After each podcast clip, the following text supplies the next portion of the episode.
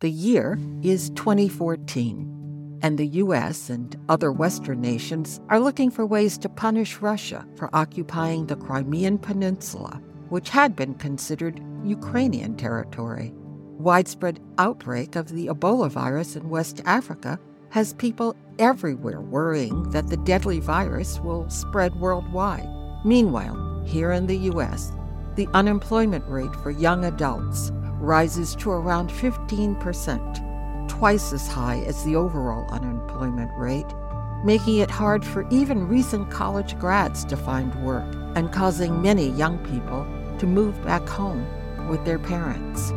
And in that year of 2014, the Pulitzer Prize for Drama went to Annie Baker's The Flick, a surprisingly controversial play set in a failing movie theater where three young employees are trying to figure out how to deal with economic instability, racial inequality, and an overall uncertain future.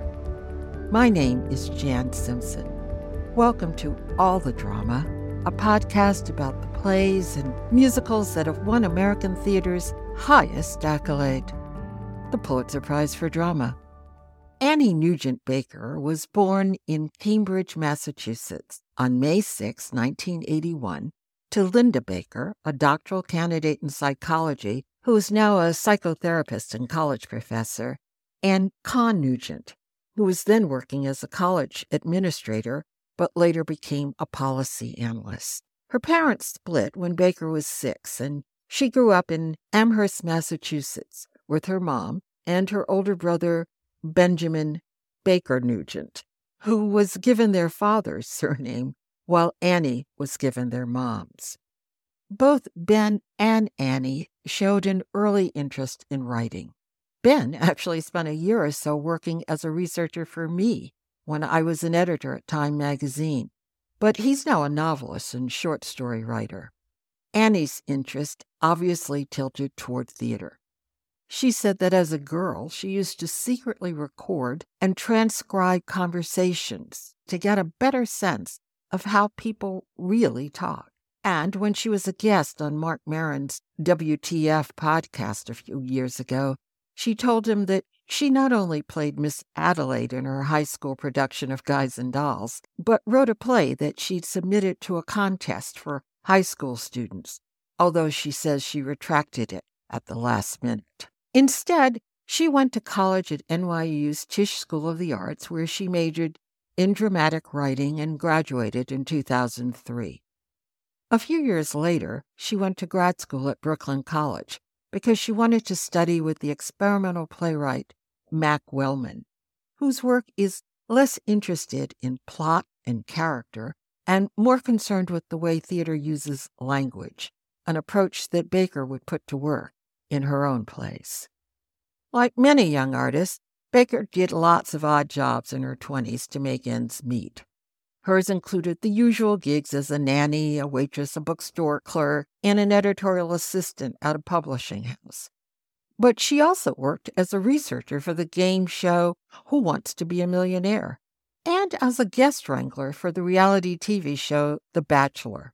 Although she said she quit the Bachelor job after just nine days because she felt she was being asked to lie to the female contestants. But in 2008, a year before she got her master's degree from Brooklyn College, Baker got her first off Broadway production at the Atlantic Theater Company with Body Awareness, play that revolves around a clash between a feminist scholar and a male photographer who specializes in photos of nude women. It won her rave reviews, a profile in the New York Times, an Obie for Best New American Play, and a fellowship at the Sundance Theater Lab. But Baker's real breakthrough came the next year when Playwrights Horizons produced Circle Mirror Transformation, a wonderful comic drama about five people who attend an amateur acting class in a small Vermont town. Seeing it is how I first discovered Baker and I immediately put her high on my list of playwrights whose future work I didn't want to miss. And I wasn't the only one knocked out by the play. It became the second most produced play in the U.S., written by an American, in the 2010 2011 theater season. Baker followed it with The Aliens, a play about three aimless young men who hang out behind the coffee shop in their small town. It won the Susan Smith Blackburn Prize for that year's Best Play by a Female Playwright, and some critics started comparing Baker's closely observed and finely drawn work to that of Anton Chekhov. So it wasn't a surprise when in 2012, Soho rep Dave Baker, who had studied Russian in college, commissioned to adapt Chekhov's Uncle Vanya. The production was directed by Sam Gold, who had also staged Circle Mirror Transformation and The Aliens. And the all star cast included Reed Birney as Vanya, Merritt Wever as Vanya's niece Sonia, Peter Friedman as Sonia's professor father, Maria Dizzia as the father's much younger second wife Yelena, and Michael Shannon as the neighboring doctor who secretly loves Yelena. It was a fantastic production that became that summer's hot ticket. And then came The Flick. It focuses on two ushers, one a black college dropout, the other a white working class guy, and the female projectionist who forms the third of their not quite romantic triangle. The three of them clean the shabby theater where they work between movie showings and exchange the kind of idle talk made by people who spend a lot of time together but don't really know one another all that well. The characters spend long stretches of time silently moving around the stage as they sweep and pick up trash. Occasionally, they leave the stage entirely and just sits empty. Those wordless segments are written into the text, and Sam Gold, once again directing, insisted that they were essential to get across Baker's comic timing. But those pauses also caused the show to run about three hours, and that didn't go over well with many of the people who came to see the flick at Playwrights Horizons. So many of them walked out or later threatened to cancel their subscriptions that the company's artistic director actually sent an email to subscribers explaining why he had staged the show. Even so, it lived through a four week run. But then, the flick won the Pulitzer. The five member jury, which included three female critics, praised the play for presenting lives rarely seen on stage. Baker told Marc Maron that she was a bit surprised by the award because she thought she could have written an even better play but the win was enough for a group of some two dozen commercial producers to bring the flick back for a longer run at the Barrows Street Theater, where it played for six months. The play was also done at the National Theatre in London and is now produced at theaters around the U.S. A year after that, the MacArthur Foundation awarded Baker one of its Genius Grants. In 2015, the Signature Theater Company made her one of its resident playwrights with a production of her play John, about a couple trying to save their relationship with a visit to what turns out to be a creepy bed and breakfast in Gettysburg. Two years later, Signature staged The Antipodes, a wry comedy that chronicles a somewhat surreal brainstorming session for an unidentified project. Since winning the Pulitzer, Baker has married Nico Baumbach, the film studies scholar whose brother is the film director Noah Baumbach. The couple now have one child. And Baker has also teamed up with fellow playwright Brandon Jacob Jenkins to co teach playwriting at Hunter College and more recently at the University of Texas in Austin. Next month, the Atlantic Theater Company will debut Baker's latest play, Infinite Life, with the comic actresses Mary Louise Burke and Kristine Nielsen in lead roles. I have to be honest, the flick isn't my favorite Baker play, but I'm really looking forward to seeing Infinite Life. And in the meantime, I really enjoyed talking about the flick with the longtime theater critic, Jeremy Gerard. Over the past five decades, Jeremy has written for publications ranging from the Soho Weekly News to the New York Times. And he's the author of the terrific biography of the producer and acting teacher Wynn Handman, who co founded the American Place Theater. Jeremy is also a past president of the New York Drama Critics Circle, and he's been a Pulitzer juror. But the reason I wanted to talk with him about the flick is because, as you'll hear, he has a really complicated and interesting relationship with the play. Hi, Jeremy. Welcome to All the Drama. Happy to be here. Before we talk about the flick, I I wondered what was your history with Annie Baker's work in general? How did you first encounter her? Were you a fan of her work? I would say that the flick may well have been the first play of hers that I saw. Hmm. I think of Uncle her adaptation of Uncle Vanya, which I thought was fantastic, and John, which I think is probably the show that turned me around on her because I was I was really taken with that. But my experience with with the flick was was one of my experiences as a critic that has really stood out in my lifetime. I think you know what I'm talking about, and we'll get to that. What was your initial response to it when you saw it? My initial response, as I, I said in my first review of it, was it was the worst play ever written. I found it to be a slog.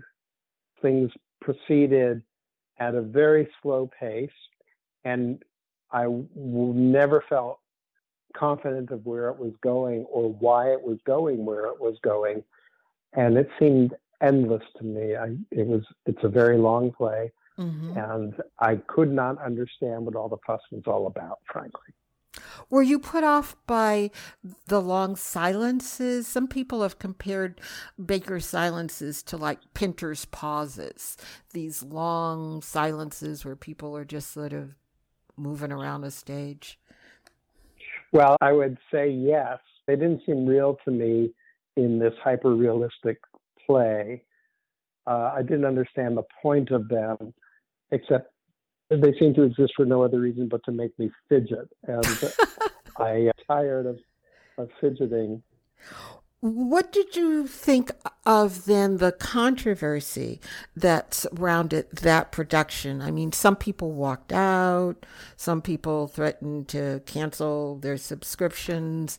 Well, the um, worst thing of all was that the artistic director of Playwrights Horizons apologized mm-hmm. to to his subscribers to the show, which put me in in a, a strange position as a, as a critic. I, I thought that was a terrible thing to do, even though I was not a fan of the play. I think you stand by your choices, and especially in the case of the nonprofit theater, failure has to be one of your priorities. You have to say this is this is an artistic voice that I think is is of value, and we're going to give it a production. And apologizing is you, you, you just don't do that. So I was on the side of the people who were critical of that choice. I thought that was a that was a, a really bad a bad thing to do. One of the great things about people like Joe Papp and, and Ellen Stewart and my own favorite, Wynn Handman, was they always said to their writers, I don't care what the critics say, we're doing your next play. and, and, and that's, I think, a very important commitment to make to, to artists. So that really disturbed me when, when that happened. It's that part of the reason that you went back to see the play when it moved to Barrow Street? I mean, it had the same cast, the same creative team. It was the same production that you hadn't liked the well, first time. I'll I'll try to explain my thinking or or the, mm-hmm. the process that happened. The first thing that happened was Scott Rudin called me and screamed at me and yelled at me for not understanding that this was the greatest play ever written, which is pretty much what Scott Rudin would say about every play he produced, and sometimes he was right. And it's not that it made me doubt my perception, but there was a, a very strong wave of critical approval from other people, people I respected about the show. But when you asked me to come and talk about this playwright and this show, I began thinking about how how I responded to all of that that was going on. And I, I, I want to say this. I think that with new material, whether it's a play or a musical, critics are strangers in a strange land. And we're tourists in somebody else's world. Sometimes we connect immediately with that world. Sometimes we don't. Sometimes we need a second consideration. I think one of our major requirements as critics is to be open to those challenges, to be open to the idea that a second visit will teach us more. It may confirm our original feeling, but it also may change it. one of the examples I, I've been thinking about is when the Signature Theater, one of our most beloved nonprofit theaters, right? Absolutely. When they did a revival of Edward Albee's The Lady from Dubuque, many of us, including me, were in the audience the opening night on Broadway and hated, hated, just hated the show thought it was vulgar, thought it went nowhere, thought this is Edward Albee at his most inscrutable. And when, when, now, of course, this had much more distance of time than was the case with the flick, but 20 years later, when it was done at the signature, mm-hmm. it was revelatory. We just got it. And it, it felt like it wasn't Albee who had changed. It was mostly us. It was we who had changed, and we had sort of grown into the play. And the, the it was quite remarkable to me. I was among those who said, "This is this is really a revelation how how great this play is." And something similar happened to me with the flick. Uh, Talk about that. It wasn't so much that I, certainly hadn't aged that much in the few months between the two productions. But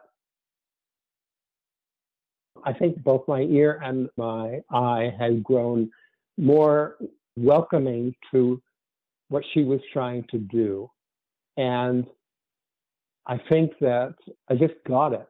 I got it in a way that I didn't the first time around. I, I, I thought, wait a second, is this going faster? Did they did they make changes? Well, no, they hadn't. They hadn't it was it was myself who had changed, and I have found in my experience, I've been writing professionally as a critic since the mid '70s.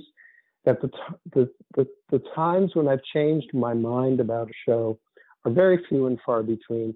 But when I've done it and when I've shared it with readers, they've evoked the most response of, of any of my reviews because I think it humanizes us in a way.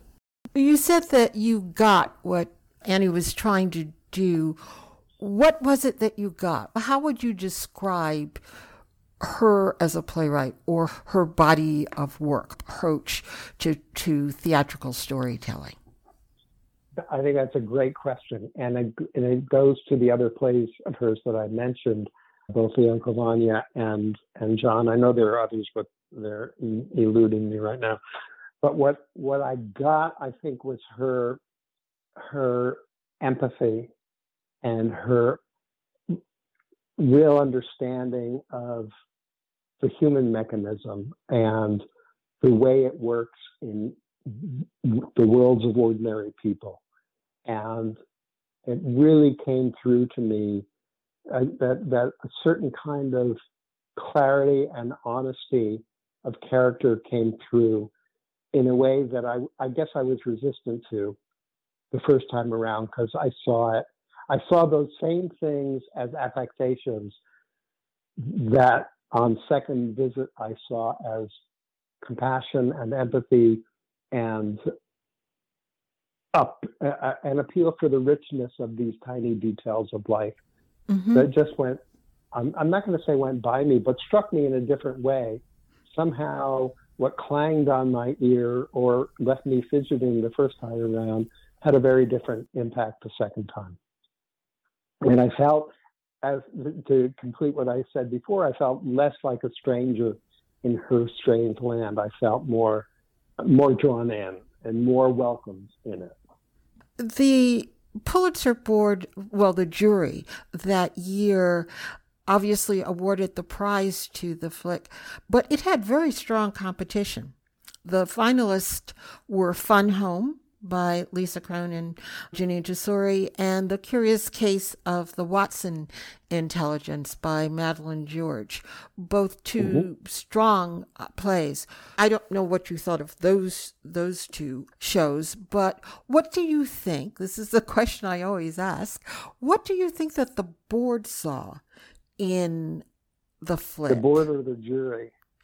Well, the jury. I'm still surprised that the Fun Home didn't win because I, I I thought Fun Home was an absolutely extraordinary work that would go on to have the, the kind of life that it's had, and and also that it was probably more accessible than than the, the flick. I didn't have a bad feeling about it because, as I as as we know, I mean, I turned around on the flick and I came to think of it as a really terrific play. Do I think it was better than Fun Home? I hate getting into those arguments or, or debates. They, I don't think, I don't think they're very meaningful. Now, some authors who win the Pulitzer, it it it almost paralyzes them, and the work going forward isn't as good as that work was. This is not the case I don't think That's, with with I Annie. agree with you. I, I, I think she only got better. Do you have any thoughts about how she avoided falling into that trap? Well, I hope that the answer to that is that she completely ignored it. That you know, I think most artists who win those kinds of prizes, important prizes, whether it's an Academy Award or a Tony or or a Pulitzer Prize, I think that the ones whose success continues are the ones who can say, you have to put it out of your mind in the same way that they are prone to say, you have to put your greatest reviews out of out of your mind because if you don't you you will get trapped in either repeating yourself or being conscious of oh my god how am i going to top this mm. i don't know what lin manuel miranda did after he won the tony award for in the Heights, but you know he, he he came up with Hamilton, and that requires a kind of focus. I think that requires you to put the accolades and the hubbub out of out of your head and just continue with the work. And I also think there are some people who just don't have that that much work in them, and they get lucky and Hmm. They become a, a Pulitzer Prize winner for the rest of their lives without having work that that meets up with it. Hmm. I do think, though, that Annie Baker is a a true artist. When and what when you were talking about people who are able to put prizes and bad reviews as well to the side mm-hmm. and just really listen to their inner voice. And I think she has a strong ear for her inner voice. Uh, I completely agree with you because nobody can look at her body of work and say this is somebody who's repeating herself. No, no. She's a real she's a real adventurer. An, yeah. an artistic adventurer. Yeah, I think we agree she's she's the real deal. So so thanks for for for coming on and and talking to us about it and being very open about the fact that the first time around you didn't quite get it, but you but you but you came around and and brave of you to do. Very brave of you to do. You know, I'm not sure that I would I, am not sure I like the notion that I came around because I wasn't competing with other people who loved the show. I was competing with myself. Yes. And, and mm-hmm. I, I just want to re- reaffirm what I said before, which is with especially with new work, I think critics need to realize that we're tourists. And when you're a tourist, sometimes you find something you connect with right away and sometimes it takes a second visit to understand the meaning of something or to become part of, instead of just a visitor, to become part of something bigger than yourself. And I, I will admit that that's what happened with, with the flick. Well, again, thanks for talking to us about it, Jeremy. You're welcome. My pleasure. And thank you for listening. I hope you'll come back next time. And if you have any comments, questions, or suggestions, please send them to me at jan at broadwayradio.com.